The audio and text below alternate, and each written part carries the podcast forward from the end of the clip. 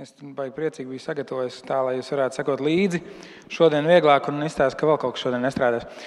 Um, bet mēs uh, turpinam iet cauri vēstulē efeziešiem. Mēs esam nonākuši vietā, kuras um, es kā mācītājs droši vien tā nedrīkstētu teikt, bet tā ir viena no manām um, mīļākajām raksturvietām. Tāpēc, ka man liekas, uh, viņi ir ļoti cilvēcīgi. Viņi ir ļoti, uh, ļoti patiesa, ļoti um, parāda to, to, to dilemmu vai to spriedzi. Savā ziņā tas, ko Dārzs ir sākumā teicis, starp, tiem, starp to vietu svētajiem, jo vēstule efeziešiem un arī šajā vietā. Um, Atkal Pāvils uh, savus vēstules saņēmējs, cilvēks, kurus viņš mēģina uzrunāt, viņš sauc viņus par svētajiem.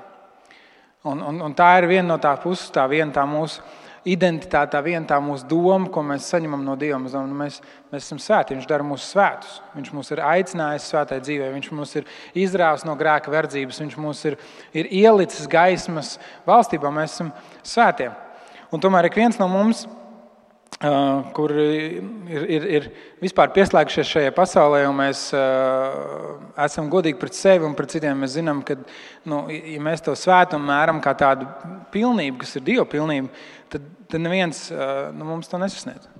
Mēs grēkojam, mēs kļūdāmies, mēs dusmojamies, mēs darām viens otram pāri, mēs tiekam sāpināti, mēs dzīvojam ļoti salauztā pasaulē, un, un, un bieži vien tas mūsos rada to spriedzi. Tas mūsos rada to spriedzi no tā, ka mēs esam Kristus izmainīti un Dievs mūs ir atradis un Viņš mūs sauc par svētajiem. Un, mums taču nu vajadzētu būt. Nu, mums taču vajadzētu būt svētiem, mums vajadzētu, būt, mums vajadzētu dzīvot tādas labas un skaistas dzīves uh, līdz mūža beigām, vai, vai kā tajās romantiskajās filmās saka.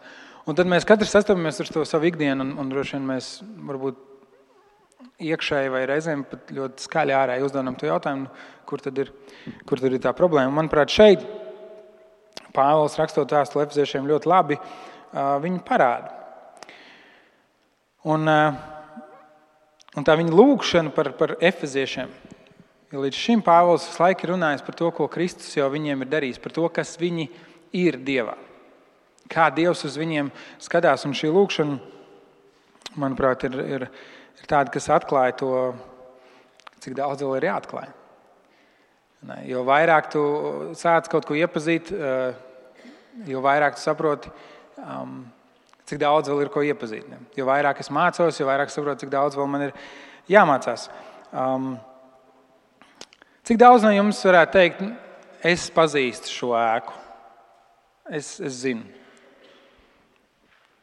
Arktūrs tur ceļo, ka Arktūrs ir pabijis dažādās vietiņās. Ja. Es domāju, Arktūrs to vēl varētu aizvest kādās pārsēdās, kur tu neesi bijis. Jūs ienākat iekšā, domājat, o, oh, vecie labie zaļie krēsli, krusts priekšā, uzraksts augšā, flīģeli, tas netīrais vecais paklājs, čīkstošais parkets. Ja, kas ir tas lietas, un ja jūs kaut ko pazīstat? Tad kādi no jums, kas esat bijuši ilgāk, kas esat bijuši varbūt arī šajā pusē un skatījušies uz turieni, tikai uz priekšu, ah, augšā tie balkoni, tumšie, vēl padomu laika krāsās. Kādi no jums, kas esat piedalījušies um, kādās talkās vai darbos, um, jūs zināt, ka var ielīst zem skatuves.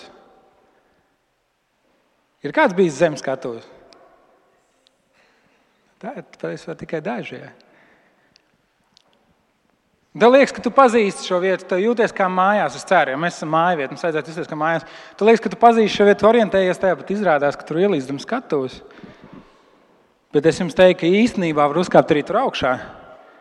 Un tur ir tāda, tur, kur tas kvadrāts ir lustrs, tur ir tāda kvadrāta būdiņa, un tur ir tāda viņš, ar ko var to lampu nolaist lejā.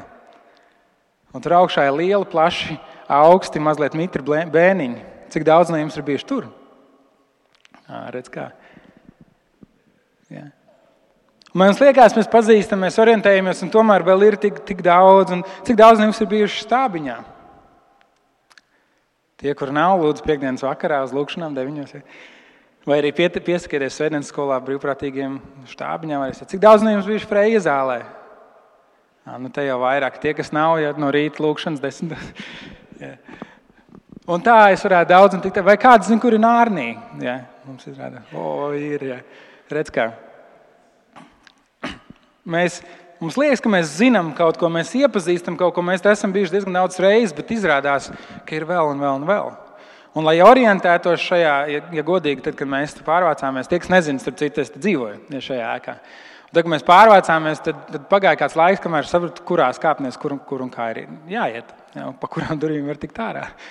Un, eh, un, un, un galvenais neaizmirst atslēgas, jo tā aizmirst atslēgas, tad nedēļas atpakaļ. Un tad, kad nāk ciemiņi, vienmēr jāpavada un jāpaskaidro un jāpastāst. Orientēties šajā ēkā.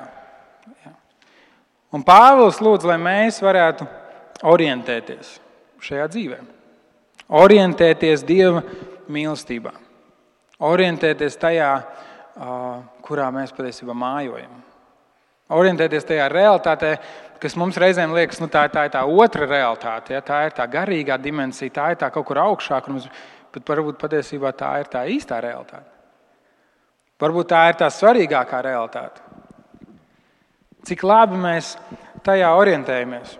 Un Pāvils lūdz par efeziešiem, viņš lūdz par šīs vēstules lasītājiem, es ticu, viņš lūdz arī par mums, lai mēs izprastu augstumu, garumu, plašumu, dziļumu, lai mēs spētu orientēties lai mēs nepierastu nezināt tikai vienu mazu vietiņu, ja, savu mīļāko krēslu, ja, savu ierasto krēslu svētdienas, bet ka mēs zinātu vairāk. Un Pāvils iesāk arī šos vārdus ar vārdu tādēļ. Tādēļ es loku savus ceļus.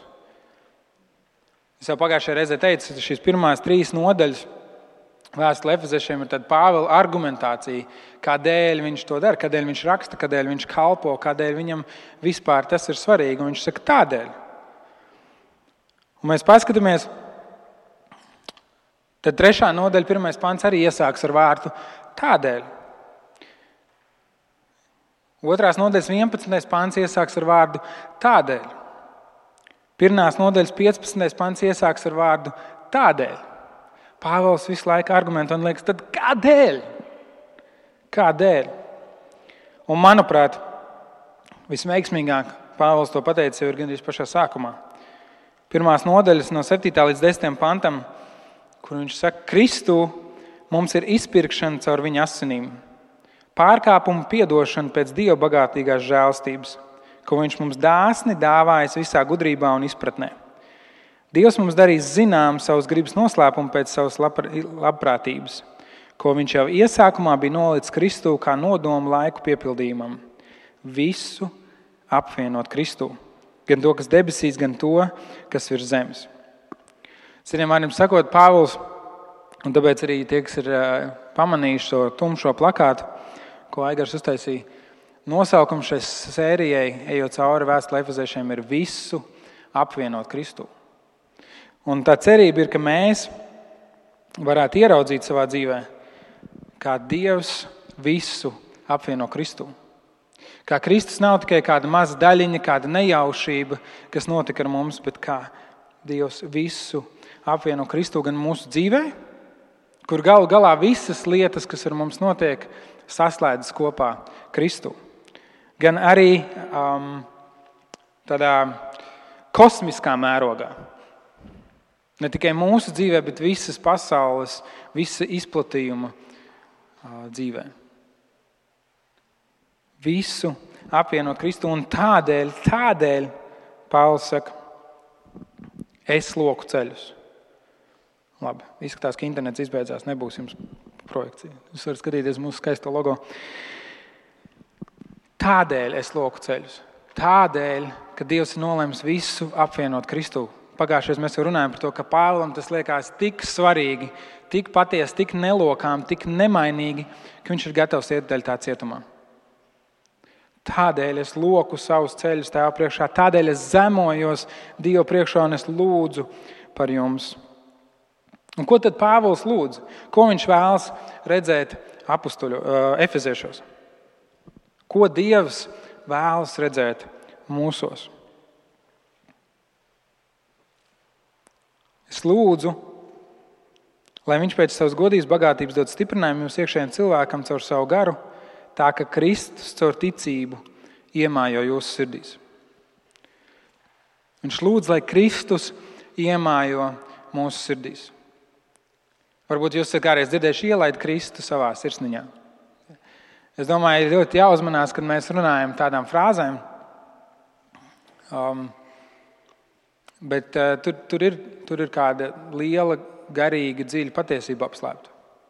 Kad mēs runājam par māju vietu, mēs nedomājam tikai par šo ēku, kurā mēs orientējamies.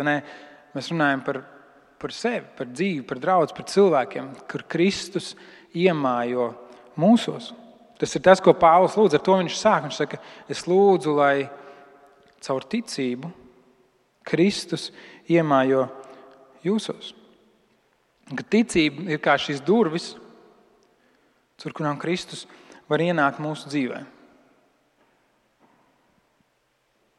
Ka tas nav vairs kā vecajā derībā, kur mēs lasām, ka Dievs izveda savu tautu no Ēģiptes, un tur bija tāda liela telts sajiešanas telts, kur, kur Dieva klātbūtne mājoja. Ja, kas bija tāda reprezentatīva vieta, kur Dieva klātbūtne mājoja. Un, ja tu vēlējies saskarsmi ar Dievu, tev bija jādodas uz turieni. Vēlāk tas bija templis, kur uzcēla ķēniņš Salmans, kur Dieva klātbūtne mājoja viņa tautas vidū. Ja tā bija tā izpratne par to, kā tas notiek. Un, un caur Kristu Kristus apvieno visu debesis un zemi. Tā vairs nav viena noteikta vieta kādā geogrāfiskā lokācijā, kur mājo Dieva klātbūtne, bet Kristus apvieno debesis un zemi. Kristus ir kā tāds līmenis starp mums un Dievu. Un caur ticību Kristus iemājo mūsos. Mēs esam viņa mājvieta. Tas ir tas, ko Pāvils lūdz par efeziešiem. Tas ir tas ceļš pie Dieva, kad mēs ticībā atveram savu dzīvi Dievam. Kristus klauvē. Viņš mūs uzrunā, viņš dažādi mūs mēģina pārliecināt par sevi, parādīt sevi, demonstrēt sevi. Un, un, un Pāvils lūdz, lai mēs, lai, lai mēs varētu būt tie, kuros Kristus iemājo. un tad viņš raksta, tā ka Kristus caur ticību iemājo jūsu sirdīs. Caur ticību iemājo jūs sirdīs, un jūs iesakņojaties un nostiprināties mīlestībā. Tā otrā lieta, ko Pāvils lūdz par efeziešiem, ir, ka jūs iesakņojaties un nostiprināties mīlestībā. Reizēm mums liekas, un arī Pāvils šeit raksta, ka daudzas lietas, un, un, un tā arī ir, Kristus ir visas ticības sākums. Un arī kā Pāvils raksta šeit, viņš lūdz, lai caur, caur gara spēku, lai, lai, lai, lai gars dara spēcīgus, jūs, kad caur ticību Kristus iemāja. Ka tas ir gal galā tas ir Dieva darbs. Dievs radīja šo pasauli bez cilvēka palīdzības. Dievs sūtīja savu dēlu, kurš mīra par mūsu grēkiem, cilvēku vēstures notikumos, un tomēr tas ir Dieva darbs, ka mēs varam nākt pie Viņa caur Kristu.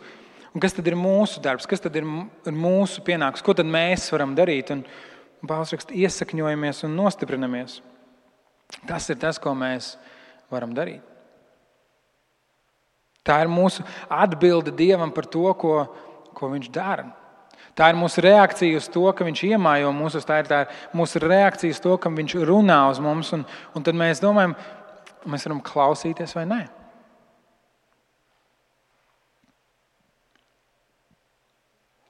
Reizēm es gatavojot svētdienas, domāju par to, nu, nu, nu, kā es varu veiksmīgāk um, nodot jums to, ko es esmu ieraudzījis rakstos. Un, un es sagatavoju prezentācijas, kas nestrādā beig beigās. Bet, bet gal galā es, es varu tikai nodot. Un tā ir jūsu izvēle, vai jūs klausāties, vai jūs uzņemat, vai jūs vērtējat, vai jūs, vai jūs sadzirdat Dievu tajā ko saka cilvēks šeit priekšā. Es nevaru piespiest jūs sadzirdēt. Es nevaru piespiest, es nevaru jūs pierunāt, jūs um, nu, to paturēt savos prātos. Un Dievs, viņš iemājo mūsos, viņš, viņš nāk, viņš spēr šo soli. Galu galā viņš visā vēstures kontekstā sūta savu dēlu, kurš nomirst pie krusta, lai ik viens, kas viņam tic, nepazustu, Un tomēr viņš, viņš, viņš izvēlas nepiespiest cilvēkus viņu uzņemt. Viņš izvēlas nepiespiest visus cilvēkus viņam sekot. Viņš saka, es jums esmu devis šo iespēju, es jums esmu devis šo ceļu, es jums esmu parādījis veidu, kā jūs varat nonākt pie patiesības. Es jums esmu nodemonstrējis savu mīlestību, un, un tā ir jūsu izvēle, kā jūs uz to reaģējat. Mēs varam iesakņoties, nostiprināties, mēs varam vai nu to veicināt, vai mēs varam pielikt pūles un enerģiju, lai dzirdētu Dievu, saklausītu Dievu, saprastu, kas par viņu ir teikts Bībelē. Vai arī mēs varam būt viegliprātīgi un, un noraidoši.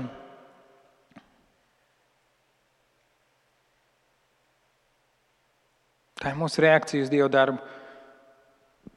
Un, un, un pat šai reakcijai ir vajadzīga Dieva palīdzība. Tāpēc Pāvils lūdz par efeziešiem caur garu spēku, ka mēs varam iesakņoties un nostiprināties. Ne Pāvēlam, ne Dievam, un arī Pāvēlam viņam nav ilūzija par to, kādi mēs kā esam kā cilvēki. Viņš ļoti labi zina, cik mazspējīgi, nespējīgi mēs esam. Cik, cik ļoti mēs nevēlamies darīt to, kas ir pareizi, cik ļoti mēs nevēlamies um, ieguldīt enerģiju un pūles, cik ļoti mēs uh, pieķeramies daudzām citām lietām, cik ļoti mēs uzķeramies uz, uz tā kārdinājuma un viltībām. Viņam nav ilūzija par to, kāda mēs esam. Viņš zina, ka mums ir vajadzīgs viņa, pali, viņa palīdzība, viņa spēks pat tajā mūsu daļā, pat tajā mūsu atbildībā. Tāpēc arī Jēzus Kristus viņš nāk, viņš piedāvā glābšanu. Viņš saka, es par jums nom, kā, esat svēti, ka es esmu svēts, un vienīgais veids, kā jūs varat būt svēti, ir caur to, ka es biju svēts. Um, viņš piepilda šīs derības abas puses. Un tomēr tur ir kaut kāda mūsu līdzdarbība, mūsu līdzdalība tajā, ko Dievs dara. Cik daudz mēs iedziļināmies, cik daudz mēs pievēram, pievēram Ehm, pievēršam uzmanību tam, ko Dievs dara mūsu dzīvē, cik daudz mēs pamanām, cik daudz laika mēs viņam veltam. Iesakņojamies un nostiprinamies. Tā pirmā lieta, tā, ko Pāvils lūdz, ir, ka Kristus mājo mūsos, un otra lieta, ka mēs atbildam tam, ka mēs iesakņojamies mīlestībā. Un trešā lieta ir, ka, ka mūsos rodas izpratne. Viņš saka, lai līdz ar visiem svētajiem jūs būtu spējīgi izprast tās plašumu, garumu, augstumu un dziļumu. Izpratne. Dievs vēlas, lai mēs izprotam, kā šīs lietas strādā šajā dzīvē. Viņš vēlas, lai mēs izprotam to, ko Viņš mūsu dēļ ir darījis, lai mēs izprotam šo mīlestību, ko Viņš mums ir, ir devis, lai mēs Cik nu tas mūsu ierobežotajā prātā, vārdos, emocijās ir iespējams, lai mēs varam raksturot un, un definēt un noteikt, kāda ir, ir šī Dieva mīlestība. Lai mēs izprotam, lai mēs izprotam, kāds ir augstums, garums, platums un dziļums. Lai mēs redzam kaut ko vairāk par tikai to zaļo krēslu, par to savu vietiņu, par to savu mazo ērto um, kūniņu, kurā mēs esam, bet mēs redzam Dieva mīlestību visā dziļumā, plašumā, augstumā, garumā. Un tad viņš saka, un atzītu Kristus mīlestību. Lai mēs izprastu un atzītu, un es domāju, ka šī Šai rindkopā ir, ir, ir, ir centrālā, centrālā vieta, centrālā loma šim teikumam - atziņa. Un mēs paskatīsimies vēlāk šādas trīs atkāpes, kuras Pāvils šeit lieto. Un, un viena no tām ir, par, ka mīlestība ir pārāk uh, um, par atziņu. Atziņa un atzīšana, ka mēs izprastu, bet ka mēs atzītu. ka mēs pieņemtu. Tāpēc bieži vien arī, jau bieži vien, bet, um, piemēram, kristības, liekas, nu, kāpēc tas ir vajadzīgs? Vai tad, vai tad ticība nav kaut kāda iekšēja lieta? Um, tas ir vajadzīgs tāpēc, lai tu demonstrētu, ka tu atzīsti Kristu par savu kungu. ka tu atzīsti um, viņa mīlestību, ka tu atzīsti. Ja? Mēs lietojam šo, šo terminu, piemēram, um, Nezinu, pirmā liekas, nāk prātā ir kaut kāda meksikāņu ziepja opera vai, vai vēl kaut kas cits, kur, kur, kur tu atzīsti savu bērnu, ja, ka tas ir manējais. Ja, vai neatzīst un noliedz, ka, ka kaut kas tev pieder, kaut kas, kas tu esi. Mēs paskatīsimies tam arī Pāvils vēlta vienu no atkāpēm šajā rindkopā, kur viņš cenšas paskaidrot, kāpēc tas ir svarīgi, bet, bet ka mēs atzīstam. Ka mēs nevis kaut kā tikai izprotam, ne tikai zinām, nodefinēt kaut kā un pateikt, ka šī zāle ir tik un tik metrus plata, tik un tik metrus gara, tik un tik metrus augsta, un, un tur zem skatuves ir tik un tik metrus dziļš, nezinu, kas tas saucās. Ja. Bet, bet mēs, mēs atzīstam, es, es, es piedaru šeit, ja. es esmu daļa no mājvietas. Ne tikai kaut kā ārēji definējam to, kas tur ir, bet mēs atzīstam, ka es te piedaru. Tas ir tas, uz ko Pāvils mudina, uz ko visu velk. Un, un gal galā, beigu beigās šai ķēdītei, Pāvils raksta, lai Dievs jūs piepildītu visā savā pilnībā. Ka gal galā šai ķēdītei beigās ir Dieva pilnība. Tas ir mind blowing. Mēs zinām, cik mēs esam ierobežoti, nespējīgi, vāji, um, nevēlamies.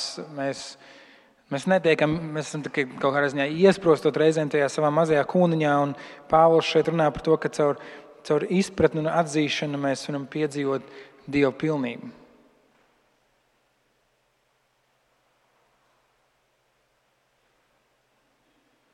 Tas brīdis, kad mēs nonākam savā dzīvē pie Tajā punktā, kur mēs varam teikt, pietiek.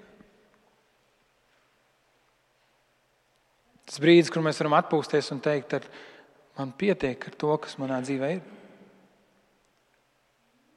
Nevis tas, ka es visu būtu izdarījis, visu būtu sasniedzis un tā tālāk, bet, bet, bet tajā, tajā garīgajā, tajā īstajā, varbūt tā ir teikt, realitātē, mēs saprotam, man pietiek. Ar Kristu pietiek. Man vairs nav jādzen sevi izmisumā par to, kāda ir dzīves jēga.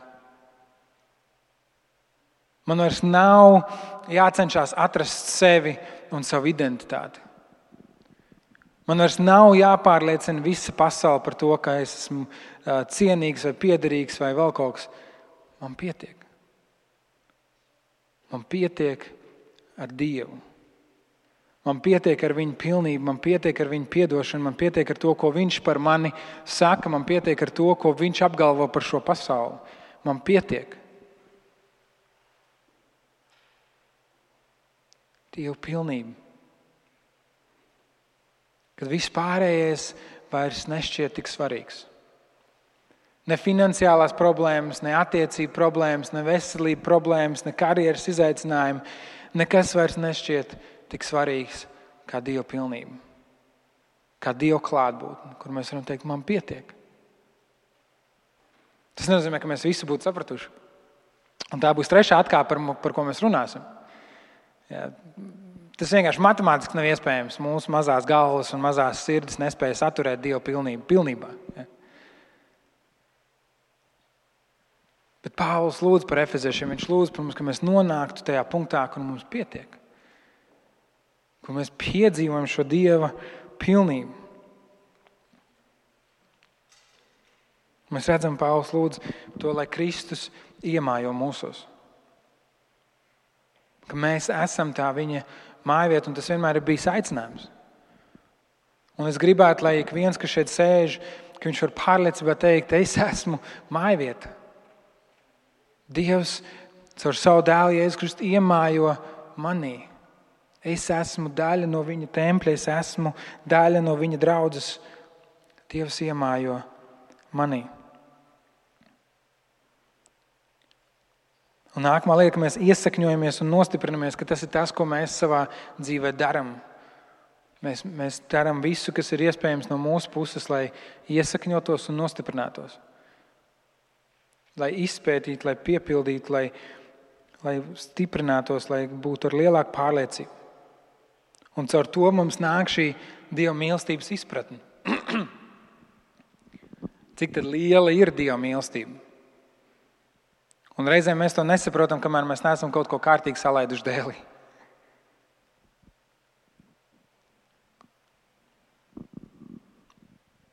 Ka ir vēl, lai arī ko tu būtu darījis, lai arī kā tu būtu dzīvojis, Dieva mīlestība, ka tu izproti to dziļumu Ne tikai pie tavas glābšanas, ne tikai pie tā, kā, tād, tā tāds ieejas kods ja, kristietībā.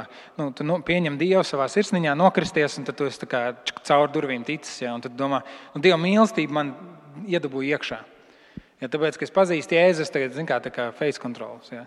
Es tiku iekšā šajā balītē, bet, bet ko tu piedzīvo to, ka tā Dieva mīlestība ir, ir, ir, ir iejausta tavas ikdienas audumā. Tā ir tāda šķiedra katrai lietai, ko tu dari. Katram strīdam, kas tev ir bijis, katru kļūdu, ko tu esi pieļāvis, katrs grēks, ko tu esi izdarījis, katrs vārds, ko tu esi pateicis, ka tur tā Dieva mīlestība mājo. Un tu, tu viņu tur vari sastapt.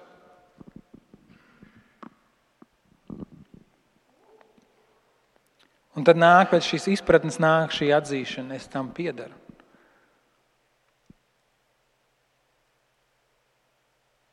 Es tam piederu. Ar to mēs varam piedzīvot Dieva pilnību. Tas ir tas, ko Pāvils lūdz par efeziešiem. Bet šajā lūkšanā viņam ir trīs atkāpes, kas, manuprāt, ir svarīgas. Tās mēs varam redzēt tekstā. Patiesībā diezgan vienkārši, jo jūs lasat tekstu, šīs trīs atkāpes viņas izlec no teksta. Un pirmā ir tā, kur Pāvils saka, es tādēļ loku savus ceļus tēvu priekšā, no kā ik viena cilts debesīs un virs zemes iegūst savu vārdu. Viņš to varētu arī neteikt. Viņš vienkārši varētu teikt, tādēļ sloku savus ceļus tēvu priekšā, lai viņš pēc savas godības bagātības dod stiprinājumu. Makes sense, ne? Viņš pasaka to. Un ik viena cilts, kas ir iztulkots, mums ir vārds cilts, bet tas vārds patrīvis vairāk ir kā ģimene. Ik viena ģimene. Ģimenei Mūsdienās varbūt mazāk kā kādreiz, bet ģimenei vienojošā lieta ir uzvārds.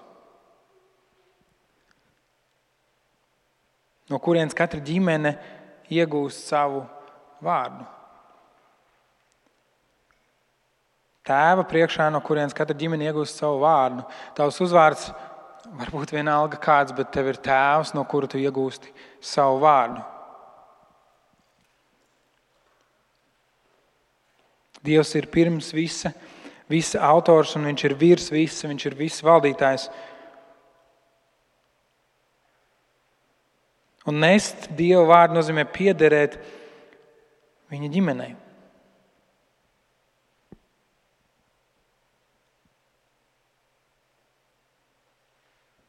Piederēt viņa ģimenei, piederēt viņa ciltī, piederēt tam, tiem, kas, kas pieder Dievam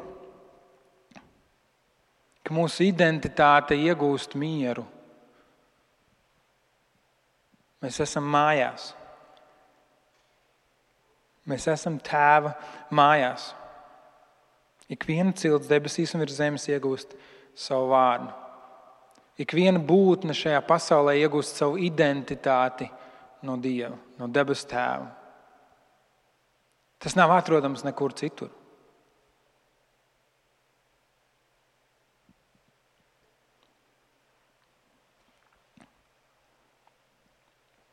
Tieši tāpēc Darvina teorija nav tikai bioloģija. Un es zinu, ka ir jauni atklājumi par to, kur Dārvins bija pareizi sapratis un kur nē, un, un ir daudz lietas. Un, un mēs varam daudz un dikti runāt par, par, par, par ticības un reliģijas um, saskarsmi ar zinātni. Tomēr Dārvina teorija nav tikai bioloģija. Varbūt uh, kādam, kurš studē medicīnu vai, vai, vai studē pastiprināt kādu zinātni. Um, tas ir vairāk tā, bet mums pārējiem cilvēkiem, kuriem tas varbūt ir tādas pamatskolas, vidusskolas, uh, vielas līmenī, uh, tā nav bioloģija, tā ir um, filozofija. Un kopš šiem atklājumiem to mācās skolās, un, un tā ideja, kas paliek, ir izdzīvo stiprākais. Ja jūs paskatieties apkārt visā pasaulē, šī, šī, šī teorija pārņem, izdzīvo stiprākais. Kuram ir lielākā atomieroča, tie valda pasauli. Kuram ir vairāk naudas, tas valda par pasauli. Kuram ir, kurš ir slavenāks un varenāks, tam ir vairāk teikšanas. Kuram ir lielāka mašīna uz ceļa, tam ir priekšroka. Ja, ja jums tā neliekas, pamēģiniet riteni izbraukt pa baronielu. Tas, tā ir filozofija, kas ir iesēžas mūsos. Tā veido mūsu identitāti. Un mēs tādā veidā dzīvojam. Un tāpēc mēs uh, bieži vien piedzīvojam neviselīgā veidā, piemēram, sāncensību darbā. Kur mēs visi nevis strādājam vienotu mērķu dēļ, bet mēs strādājam tāpēc, lai es dabūtu paaugstinājumu un tu ne. Tāpēc, ka man ir jāizdzīvo, man ir jāizsitās šajā pasaulē, man ir jātiek uz priekšu. Un tu esi traucēklis, tu esi konkurents.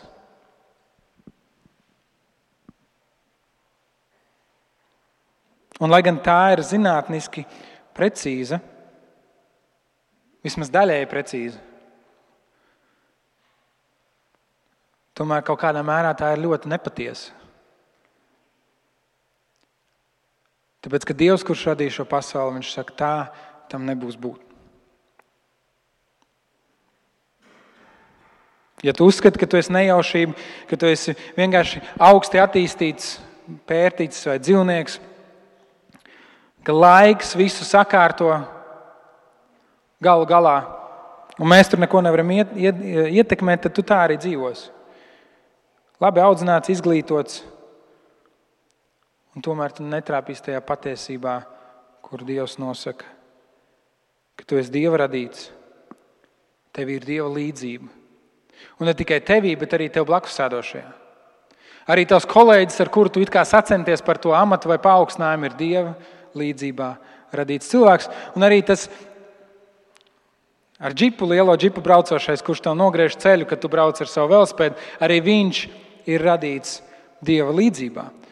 Un arī tas cilvēks, kurš ieraksta savā Facebook vai Twitterī nejauku komentāru, ir radīts Dieva līdzībā. Un arī tas cilvēks, kurš izdara tev pāri, apkrāpj, nozog kaut ko izdara, viņš ir radīts Dieva līdzībā. Arī tie padotie, kas varbūt tev ir kā priekšniekam, arī viņi ir radīti Dieva līdzībā. Viņi nekalpo, lai tu sasniegtu savus intereses. Tāpēc, ja es saku saviem mācekļiem, kurš grib jums, no jums būt visaugstākais, kurš grib būt priekšā visiem, lai ir visu kalps. Redziet, tā ir filozofija. Un tāpēc Pāvils ieliek šo atkāpi no kā ik viena cilts, no kā ik viena ģimene debesīs virs zemes iegūst savu vārdu. Ik, vien, ik viens, kurš patiesībā staigā uz šīs pasaules, un, un ļoti daudz, kur to neapzinās, bet, bet mums, kur mēs apgalvojam, ka mēs piedarām, kuri, kuriem ir šis uzvārds, kristietis, ja, šis tituls, vai nav kas tas ir, apzīmējums, mēs piedarām Dievam. Un viņš tas ir, kurš prasa no mums atbildību. Viņš saka, tā filozofija, pēc kuras jūs dzīvojat un kur ir valdošā šajā pasaulē, tā nav patiesa. Viņa var būt zinātniski precīza, daudz maz, ja?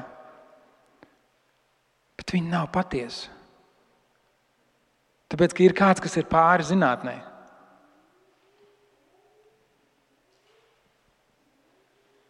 Tas ir apmēram tāpat, un jūs gājat, būsiet dzirdējuši šo līdzību.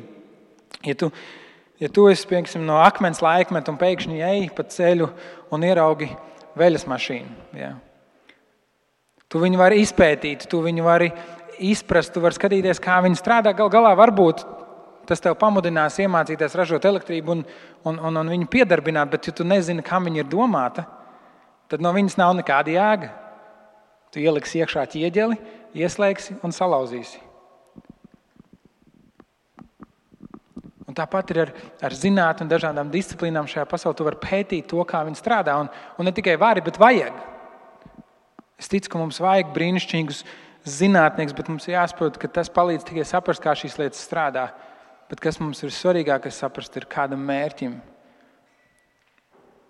mēs esam paredzēti, kādam mērķim šī pasaule ir paredzēta. Un tur dieva autoritāte ir pār tam, ko saka zinātnē, no kā ik viena cilvēka ģimene debesīs un virs zemes iegūst savu vārdu. Tā ir pirmā atkāpe. Otra atkāpe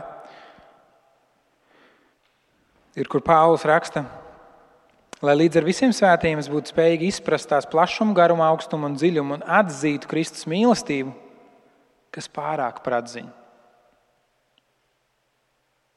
Pāvils to varēja neteikt. Viņš varēja vienkārši turpināt un atzīt Kristus mīlestību, un lai Dievs jūs piepildītu visā pilnībā. Bet Pāvils šķiet svarīgi ielikt šo teikumu: mīlestība ir pārāk par atziņu. Kas tad ir atziņa? Izpratne, zināšanas, secinājumi, fakti, novērojumi, Ir tāds teiciens, you're so right that you're wrong. You're wrong. Ka tev ir, tu esi tik patiess un tik pareizs, ka tu esi nepareizs. Ka tu kļūdies. Un es personīgi tik ļoti bieži uzkaros uz šī. Tā ir viena no manām lielākajām vājībām un problēmām. Un es domāju, ka mums, kristiešiem, visiem, vai gandrīz visiem, ir problēmas ar šo. Mums liekas, ka mēs visu zinām. Un tieši tāpēc cilvēki negrib neko kopīgi ar mums. Kurš grib būt kopā ar tādu, kurš visu zina? Ar pārgudrīti.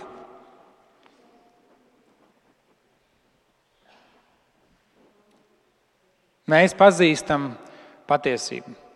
Jēzus Kristus saka, es esmu ceļš, patiesība un dzīvība. Mums ir patiesība, un tad liekas, ja mums ir patiesība, tad mēs varam iet un visās jomās visiem cilvēkiem teikt, kā tad ir patiesībā. Vienalga, varbūt tu esi automehāniķis, bet pēkšņi tu vari visiem mācīt, kā pareizi jāārstē cilvēkiem. Mums ir patiesība.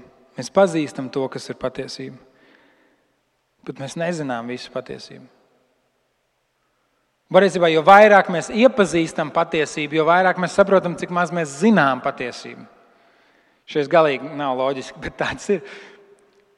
Jo vairāk mēs iepazīstam Dievu un, un, un to, cik Viņš ir liels, un augsts, un dziļš un plats, un, un, un ar kādu vērienu Viņš strādā, un, un, un kas vispār notiek ārpus mūsu mazās pasaulītes, jo vairāk mēs saprotam, mums vispār nav ne nojausmas, kā šī pasaule strādā. Es zinu, ka ir Dievs debesīs, kurš valda pār visu. Es zinu, ka Viņš ir sūtījis savu dēlu Jēzu Kristu, lai es varētu viņu pazīt. Es paļaujos uz viņu, ka viņš zina vislabāk. Un pēc savām labākajām spējām es mēģinu izprast to, kas notiek ar Dieva palīdzību, bet es nezinu visu.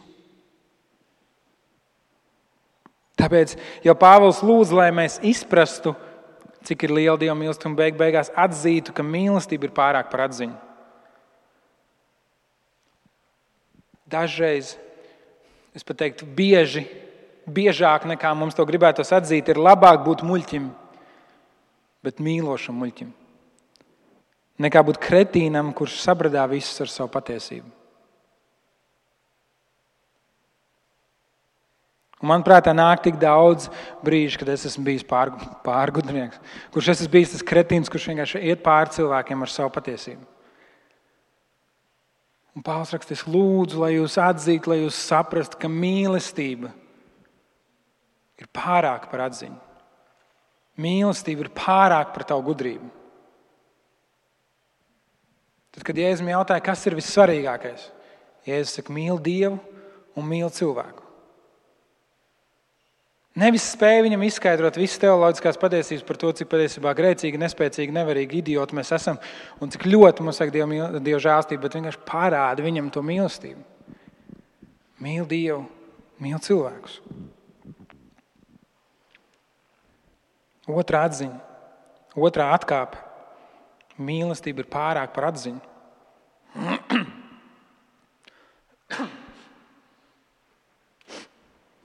Es domāju, ka Pāvils ļoti mērķiecīgi viņu tur iekļāva, jo viņš lūdz par viņiem, lai viņi izprastu Dievu, lai viņu, lai viņu um, horizonts paplašinātos, lai viņi vairāk ieraudzītu, kāds ir Dievs. Es domāju, viņš to ielika ļoti mērķiecīgi. Viņš saka, bet jo vairāk jūs iepazīstat Dievu, jo vairāk jums jāmācās mīlēt. Jo gudrāk jūs kļūstat, jo vairāk jums jāmācās mīlēt. Jo talantīgāk jūs esat, jo vairāk jums jāmācās mīlēt. Jo lielāks uzvaras jūs savā dzīvē sasniedzat, vienalga vai tās ir par grēku, vai, vai tās ir eh, lietas šajā sabiedrībā vai karjerā, vienalga, jo, jo tālāk jūs ejat, jo augstāk jūs kāpjat, jo vairāk jums jāmācās mīlēt. Tas ir tas, ko Pāvils raksta. Viņš saka, tas ir pārāks. Tu vari būt muļķis, bet, ja tu mīli, viss ir čotka. Un trešā atkāpe, kur Pāvils vienkārši noliek visus pie vietas, kas priekš manis ir tāda miera osta, kur viņš saka, Dievam, kas ar savu spēku darbojamies mūsos, spēj darīt neizmērojami vairāk nekā mēs lūdzam un nojaušam. Lai viņam gods draudzē un Jēzu Kristu pauģu paudzēs mūžu mūžos. Āmen. Viņš varēja vienkārši pateikt Dievam, Lai viņam gods draudzē un Jēzu Kristu pāri paudzēs mūžu mūžos. Āmen. Bet viņš saka Dievam, kas ar savu spēku darbojas mūsos, spēj darīt neizmērojami vairāk nekā mēs lūdzam un saprotam. Neierobežo Dievu. Nenovērtē viņu par zemu. Neieliec viņu savā ērtajā kūniņā, savā komfortzonā, savā drošības saliņā, kurā tu dzīvo un saka, Dievs ir tikai šāds vai tāds. Saproti, ka tas, ko tu zini, visticamāk ir tikpat cik melns aiz naga no tā, kas Dievs patiesībā ir. Es esmu pārliecināts, tas ir tas, ko Pāvils lūdza.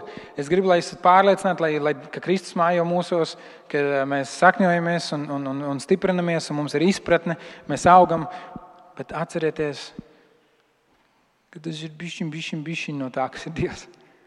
Ka Dievs var darīt daudz vairāk. Daudz vairāk nekā mēs vispār varam iedomāties.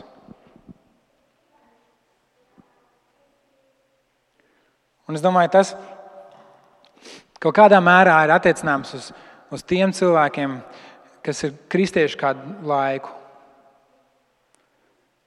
Kas Bībeli ir lasījuši no sākuma līdz beigām, mentās reizes, kas gadu gadiem ir gājuši uz baznīcu, uz dievkalpojumiem. Um, kas visu jau ir dzirdējuši. Nu, ko tad jaunu vairs var pateikt? Es jau visu esmu piedzīvojis. Es jau visu zinu. Pāvils raksta, ir vēl. Ir vēl.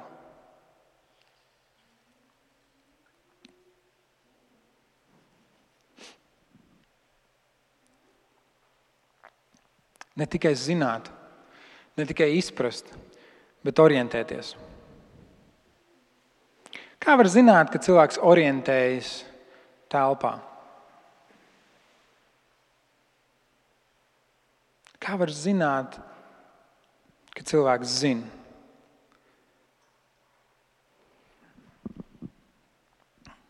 Savā mājās, iespējams, ja jūs neesat nesen pārvākšies vai nesen pārkārtojuši istabu, jūs varat aizvērt acis un, un, un nokļūt no viena stūra līdz otram. Ja? Ja nu vienīgi jums ir maz bērni, kur samētā LEGO un atstāja mazas krāsas pa kājām vai rotaļlietas. Citreiz es tā, ka vakarā vai naktas vidū man vajag stulot vēl kaut ko, citreiz es eju drīz tādām acīm ciet, jo, ja es atveru acis, es atmostos, un tad man atkal prasa ilgu laiku, lai es aizmetu. Ja, es, es zinu apmēram, jūtu, cik soļi, kuram brīdim, kur un kas kur atrodas. Autoskolā, kad jūs mācāties, viena lieta, ko man iemācīja, tā avārijas uguņpoga, ja ir galva, saucamās, tev viņas ir jāmāk ieslēgt ar aizvērtām acīm. Tev vienkārši jāzina, kur viņas ir, jo, ja tev apžilbina, tu vienkārši automātiski noliec. Tu orientējies. Ja kāds saka, es orientējos šajā pilsētā, tas nozīmē, ka tu vari brīvi nokļūt no vienas vietas uz otru, un tu zini, kur tu esi, un tu zini pagriezienus, un tu zini ātrākos ceļus, un tu zini, kā tas izskatās. Tas nozīmē orientēties. Jā, mēs jau sākumā runājam par to, ko nozīmē orientēties šajā ēkā. Jā. Nu, mums vēl jāmācās, jātaisa ekskursijas būs. Bet ko nozīmē orientēties dzīvē? Orientēties Dieva mīlestībā.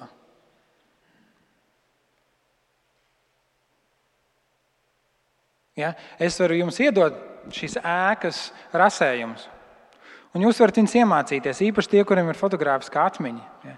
Jūs iemācīties, jūs redzēsiet, tā te ir zāle, tur blakus priekšnieks, tur virtuve, tur, tur, jūs redzēsiet. Kaut gan es jums pateikšu, ka arī visu nevar ieraudzīt. Ir, te ir tāda dīvaina pusstāvja, ja, kurus neredz. Bet, bet jūs ieraudzīsiet, jūs varat iemācīties, jūs apmēram sapratīsiet. Bet tikai tad, kad jūs ieiet iekšā, tikai tad, kad jūs tajā dzīvojat, jūs saprotat, ah, ok, te var tā, te var tā. Tur var tikt tikai pa turieni, ja, tur var ielīst tikai pa turieni, tur var uzkāpt tikai pa turieni, ah, nē, pa turieni arī. Ja. Tad jūs orientējaties tikai tad, kad jūs tur esat bijuši. Tad, kad jūs tur esat izpētījuši, tikai tad, kad jūs tur esat staigājuši. Un tas ir tas, ko Pāvils lūdz par efeziešiem. Tas ir tas, ko viņš vēlas efeziešos ieraudzīt, es ticu, ka tas ir tas, ko Dievs grib mūsos, lai mēs orientējamies viņa mīlestībā. Vēstulē romiešiem 13. nodaļā Pāvils raksta: Nepalieciet nevienam parādā neko citu, kā viens savstarpēju mīlestību. Jo kas otru mīl, ir piepildījis bauslību. Kas otru mīl, ir piepildījis bauslību. Jo baušļi nepārkāp laulību, nenogalina, nezodz, neiekāro, un ja, vil, ja ir vēl kāds cits bauslis, tie visi kopā izsakām šajā vārdā - mīl savu tuvāko kā sev pašu. Mīlestība tuvākiem ļauna nedara, tātad bauslības piepildījums ir mīlestība.